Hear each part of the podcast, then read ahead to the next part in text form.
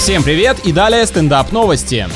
В Германии пенсионера оштрафовали на 300 тысяч долларов за хранение военной техники периода Второй мировой войны и назначили 14 месяцев условного заключения. Предприимчивый дедуля, видимо, собирал свой собственный музей. Хуже могло быть только если бы у него нашли людей с тех времен. В подвале своего дома мужчина хранил настоящий танк «Пантера», с помощью которого якобы убирал снег во дворе, а также зенитное орудие, торпеды и вещи с нацистской символикой. Да уж, тут старческая привычка, что ничего нельзя выкидывать, вдруг снова пригодится, явно суду не понравилось.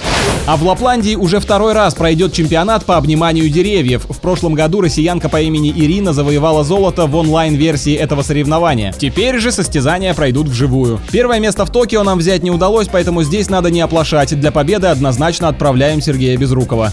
На этом пока все. С вами был Андрей Фролов. Еще больше новостей на energyfm.ru.